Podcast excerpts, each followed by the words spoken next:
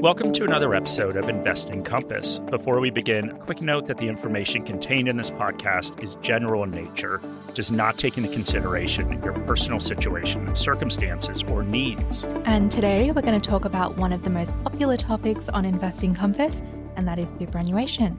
And we have our second, and we'll introduce this in a couple minutes, but we have our second interview that we've started this year doing interviews. We so, do, we so this is this is exciting. The other thing that's exciting, so I was walking around the office. Shani was on leave, and a colleague of our of ours, George, came up to me and asked me about my Christmas present to you and how it was doing. stock. Yes, so if people remember, Shani set a fifteen dollar limit on Christmas gifts Because you can't be trusted. because apparently I can't be trusted for trying to get you a nice gift.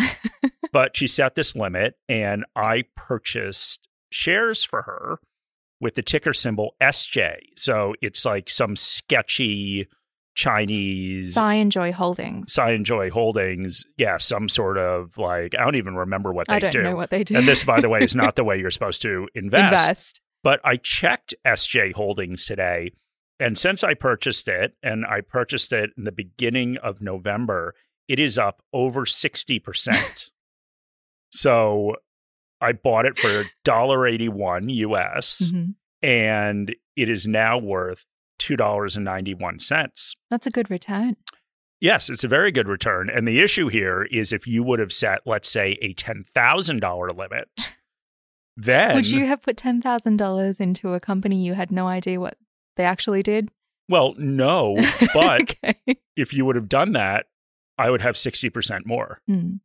Well, we all have investments like that that we wish we just put a little bit more in, you know, Well, I wanted or a little bit less than. yeah. Well, in this case, the difference between $15 and $10,000 is a lot. yeah. But actually, I overspent and I spent $18 on it. So there you go. the position is now worth $29.10. And how is the US dollar done? Uh, well, the US dollar, so this was purchased in the US. The US dollar has come down um, a little bit since then. So that does detract from our returns. But anyway, we'll keep track of SJ. Okay. Sounds good. All right. So, as Shani said, we're doing superannuation, and we all understand, of course, why superannuation is a popular topic. Everyone has super, and it's the main vehicle that people use to invest for their retirement. And in most cases, it's the second largest asset that most people own after property, of course. And for many young investors, it is their first. And so it's important to get your head around how you can maximize your outcomes for the goals that you want to achieve. And one of the most common questions we get about superannuation is how do I choose my super fund? Or how do I know if I'm in a good fund? Or what factors should I consider when choosing? And these are all really good questions. And we've done a few episodes now on super. Our first dive into super was a two parter, and it focused on understanding how much you should have in super and the risks to look out for during your super journey, as well as how to maximize your outcomes. And then our second episode, or I guess third episode in total, which was our 99th episode, we looked at super and fees. And we looked at you, Shani, and why you switch super funds and how much is too much to pay in your super. And then our last look at super, we released just in January, and it was a listener requested episode on how investors look at asset allocation in super. And we've dropped the links for each of these episodes on our resources page, and you can access this through our episode notes. So today we're taking a little bit of a different approach and we're doing it with our second guest on Investing Compass and a really great guest at that. We have Anika Bradley, who is the Director of Manager Research for Morningstar in Australia, who's going to help us understand a new entrant into the super space today by discussing Vanguard's new super offering. And as always, we'll set the scene a bit before jumping into the interview. So, super has developed into a huge industry. So, there's $3.3 trillion in assets currently in superannuation, and there are just over 500 super funds. And broadly, you have three choices as an investor there are industry funds, retail funds, and self managed super funds. And as I mentioned in previous episodes, we've talked about the considerations for choosing a super fund. Like everything else in investing, it's really about you. What is your level of knowledge, what you're trying to accomplish, and how much time you have to dedicate to actively managing your super. And no matter what, super is likely going to be a critical part of your retirement plan. So it's a topic that everyone should be interested in. Okay, so today we're lucky enough to hear from somebody who evaluates different investment options for a living. And Anika is going to talk a little bit about Vanguard's new offering and compare it to one of the largest industry super funds, Australian Super. So we hope you enjoy the interview.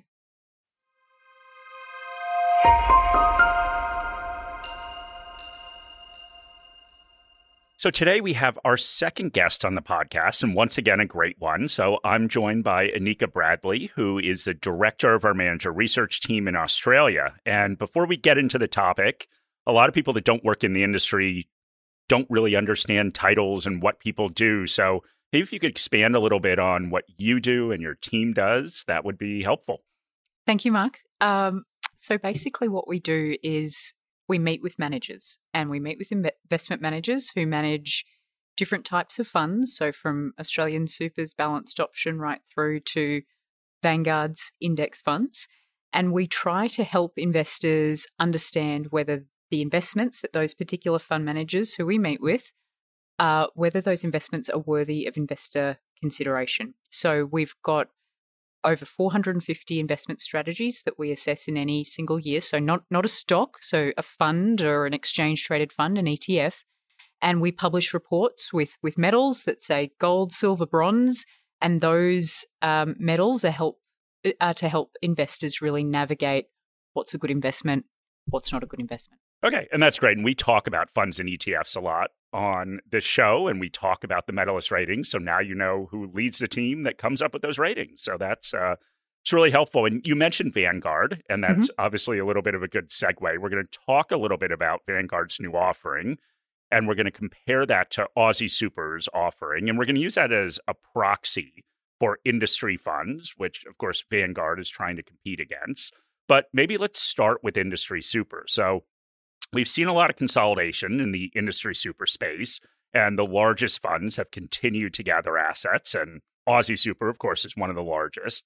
So, what do you think makes the industry super fund so attractive to investors? And what types of investors are gravitating towards these funds? Great question. So, I hmm. think there are a few things besides their size, and I'll come back to their size. But I think, firstly, the profit for member narrative is extremely appealing for a lot of investors. So, what does profit for member mean? Just that basically there are no shareholders, all the profits go to their members. And this has typically resulted in many of these funds offering investments at really attractive prices and, and lower fees. Um, now, I'd say shareholders aren't all bad. I mean, they can really drive efficiency. And I think that is a watch point as these funds grow to make sure that they are being efficient for their members and continuing to offer great value for money when it comes to their investment options. Um, and, and we've certainly seen evidence of this with the better funds where they've been able to drive that efficiency and lower fees to the benefit of their members uh, from that scale. I think touching on scale, scale, when I say scale, so the size of the funds, um, it makes them attractive when they are large for two key reasons, I'd say. Firstly, it enables them to access investments that are really difficult to access at smaller investment levels. So, think Heathrow Airport, that's a great example. You and I probably aren't going halves in Heathrow Airport unless there's something I don't know about you, Mark. Yeah, you um, speak for yourself. Yeah. um, but I think, you know, going out and buying a, a reasonable size of something like Heathrow Airport, you need a lot of scale. You need to be a big player. And I think that gives them the ability to buy these quite unique multi generational assets. Um, I think the other thing that scale affords them is that buying power. They're able to negotiate hard with investment managers, and uh, that buying power often results in lower fees uh, for investments and administration costs. Um, to your last question, I think that industry funds are really attracting a lot of different type of investors. So Many advisors are now embracing the use of industry funds. Many individuals are recognizing them as trustworthy options to entrust their super to. So I think it is a spectrum of investors. Okay, and let's switch. We'll get back to Aussie Super, but let's switch to Vanguard. So it's not obvious from my accent. I'm an American, so I'm very familiar with Vanguard. So that's a dominant player in the US market. It's got $10 trillion in assets globally. But maybe just a quick introduction to the company would benefit some listeners. Vanguard is making a big push into Australia. So, both with this super offering that we're going to talk about today, and then they have a direct to investor option as well. But maybe Australians aren't as familiar with Vanguard. Yeah, so as you say, Vanguard are a global monolith. Um, they are best known for their index business, so investment funds that are designed to track the market relatively inexpensively is what I mean when I say their index business. And they are also extremely well known for their exchange traded fund business. Um, a little fun fact on Vanguard so they have a fairly unique structure for an investment uh, company. They are actually owned by their own funds and ETFs. So those funds in turn are owned by investors. So the investors in the funds actually own the Vanguard group. And this is a unique structure and creates great alignment. And when we get to the fee structure of the Vanguard Super Fund, I'll, I'll, I'll come back to that. But in Australia, as you as you said, they've made a significant push um, with and launched a new super fund, which is really exciting because there aren't many new super funds launching given the strong brand Vanguard has, I see them as a real chance of competing against uh, some of those industry super funds. I would say though, it's it's not going to be easy. That space is is very very competitive. Okay, so Vanguard, we'll talk about Vanguard Super a little bit. So they have a couple different options for investors. So you can select six single sector options, which allows you to set your own asset allocation. There are pre-mixed options and investors can then go in and pick based on their level of risk and adjust that allocation to growth or defensive assets.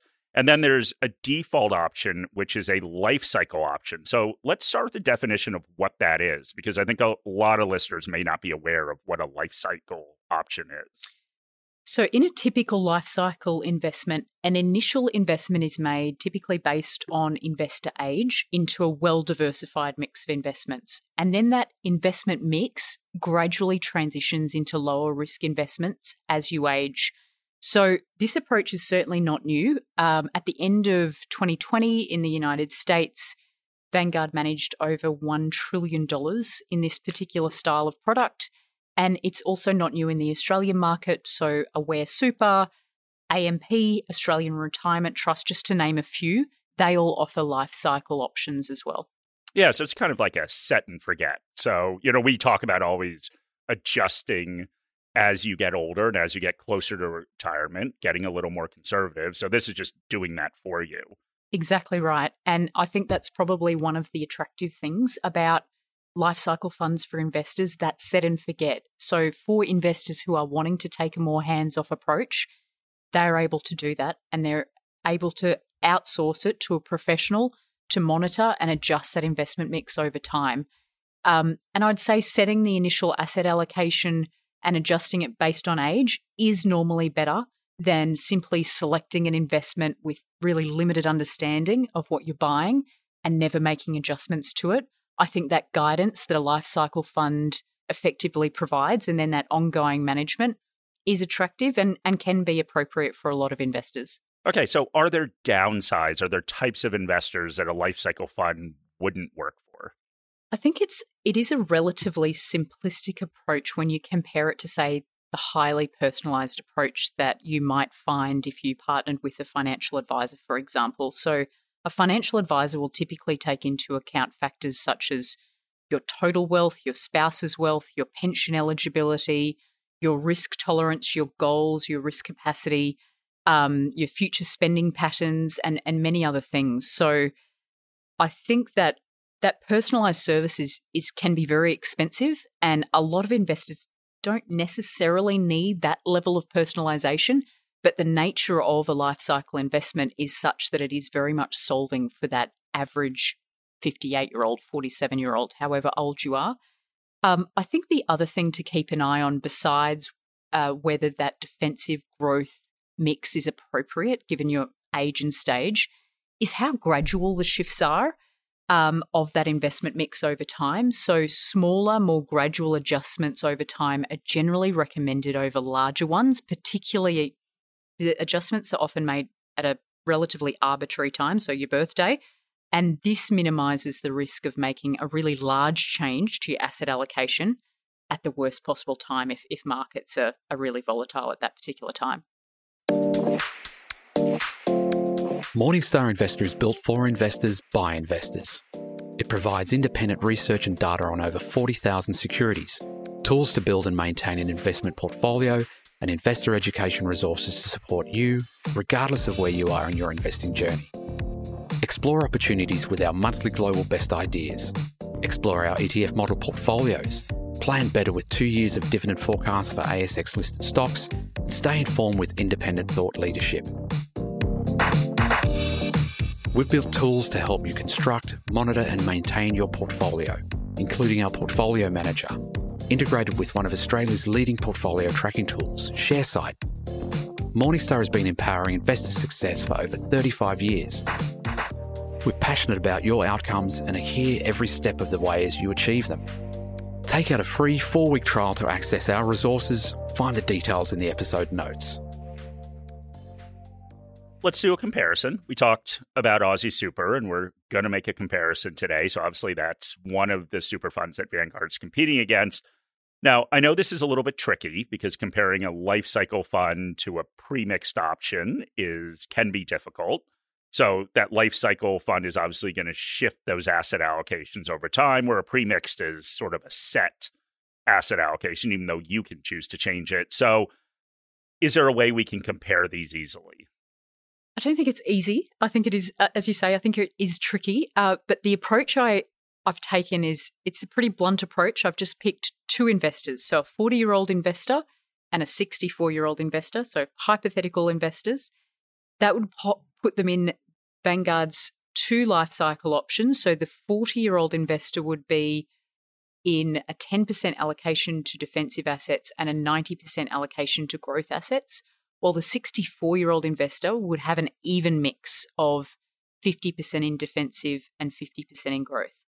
So I've used those underlying asset allocations, so that underlying mix of growth and defensive assets, to try to make a comparison to Aussie Super's funds. Now, just looking at the underlying mix and classifying into growth and defensive is probably a bit simplistic, and there are a lot of nuances, particularly when it comes to those definitions um, around defensive and growth. But that's the that's the framework I've used to try to compare these two funds. Okay, so one, and I've said earlier on this podcast, and this isn't an endorsement, but I actually use Aussie Super. And one of the reasons that I cited is that, and your Heathrow example is the perfect one, that they have access and they include unlisted assets. So whether that's property or infrastructure, things that I can't get access to as an investor. So that's a difference also between Vanguard if we kind of drill into those different asset allocations and Aussie Vanguard and Aussie Super. So there's been this big push. So a lot of industry funds, as you said, are allocating more and more to these private investments. And a lot of this is that endowment model that Dave Swensen, who we've talked about before, so famously used to be, before he passed away, the head of Yale's endowment. And a lot of people are following suit. So, I guess what's your view of the value of those investments, those private investments in portfolios, and how can that benefit investors? Yeah, so I'm a big believer in diversification and trying to get as many valuable return sources into your portfolio. And if you look at Australia, Australian Super's track record across their different asset classes, on the whole, those private assets, those unlisted assets, have proven really valuable to their members. So, net net, I think there's a lot to like about being able to hold those types of investments, but they need to be managed carefully. And investors need to be aware of some of the pitfalls um, and differences compared to listed investments. And what's an example, I guess, of a pitfall from? So I think investors need to be un- need to understand that unlisted asset valuations tend to move around a little less than listed valuations. So that means that the daily ups and downs of the market will impact returns less than, say, a fund that's got purely listed assets. So unlisted assets tend to go up more, uh, sorry, up less in up markets and down less in down markets. But that's generally because they're just not revalued daily. So there's nothing wrong with that per se. The flip side that investors need to be aware of that comes with is liquidity or, or potentially the lack of liquidity.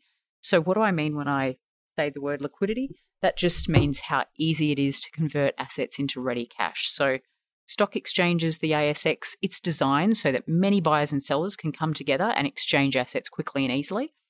And as unlisted assets aren't transacted on these exchanges, the sales process can be more protracted. So, Heathrow Airport, like we're not making a deal in one day on the sale of that particular asset. And if a portfolio really needs to turn assets into ready cash, investors, when investors are potentially heading for the exits and they want their want their cash, it makes things a little tricky if you hold a big allocation to unlisted assets. So I'd say some of the ingredients for success when thinking about a portfolio that you can transact on daily, so you can move in and out of it daily, like the Australian super options, that has an un- allocation to unlisted investments that obviously can't be bought and sold on a daily basis. I think that the allocation of those unlisted assets needs to be maintained at relatively modest levels. I think that you need to look at the inflow profile or outflow profile of a particular fund. So, a fund that has a lot of money through the door every year compared to a lot of money out the door is in a much better place to hold unlisted assets than, say, a fund that's seeing a lot of members wanting to draw a pension and therefore they're getting a lot more outflows than inflows. And also a fund that's really committed to educating their members to stay invested in the market during those ups and downs because investors moving out at those times, it's it's ultimately on average going to be costly for those investors. So I'd say they th- some of the things to keep an eye on when it comes to unlisted investments. Okay, great. So finally, let's talk about cost. I know that's something that your team looks at a lot with the different products that you cover. And you talked a little bit about Vanguard and their unique structure and how they're really known as being low cost index investors, although they do have active strategies as well. So, does this super product adhere to Vanguard's reputation as being this champion of low cost passive investing? And once again, I know this comparison might not be that easy, but is it cheaper than Aussie Super? So, Vanguard are coming in cheaper on the investment fee side of things than Aussie Super. And that is consistent with the investment strategy that Vanguard are adhering to. So, as you say, Vanguard are champions of passive, and the particular investment strategy that uh, they're employing for their life cycle funds is a passive strategy. So, they're not trying to beat the market but rather provide you with the return of the underlying asset class that you're invested in. So, for example, Australian equities. Now, as I s- said, Aussie Super, they are much more active in their management. They've got those unlisted assets, and therefore their investment fee is coming in a little bit higher, which, given their investment strategy, you would expect. But at the moment, Aussie Super have it over Vanguard on the administrative fee side. So Aussie's scale helps provide lower admin fees uh, than Vanguard's at the moment. But you recall at the top of the uh, podcast, we were talking about Vanguard's ownership structure. Now, that ownership structure means that they have had a really good track record of passing their cost savings through to investors. And as and when that super fund grows, I think investors could expect that Vanguard will be lowering those administration fees and really competing with the likes of Aussie Super, both both on the investment side and administration side of the fees. Okay, great. Well, thank you very much for joining us today. Really, uh, really appreciate it. So, Anik actually wrote an article also covering the same topic. So, we will pop that in the show notes if anyone's interested in reading that. And once again, thank you for listening to the podcast. Any questions you have, my email address is also in the show notes, and we would love any comments or ratings you have. Any advice in this podcast is general advice or regulated financial advice under New Zealand law prepared by Morningstar Australasia Proprietary Limited and or Morningstar Research Limited without reference to your financial objectives, situations or needs. You should consider the advice in light of these matters and any relevant product disclosure statement before making any decision to invest. To obtain advice for your own situation, contact a financial advisor.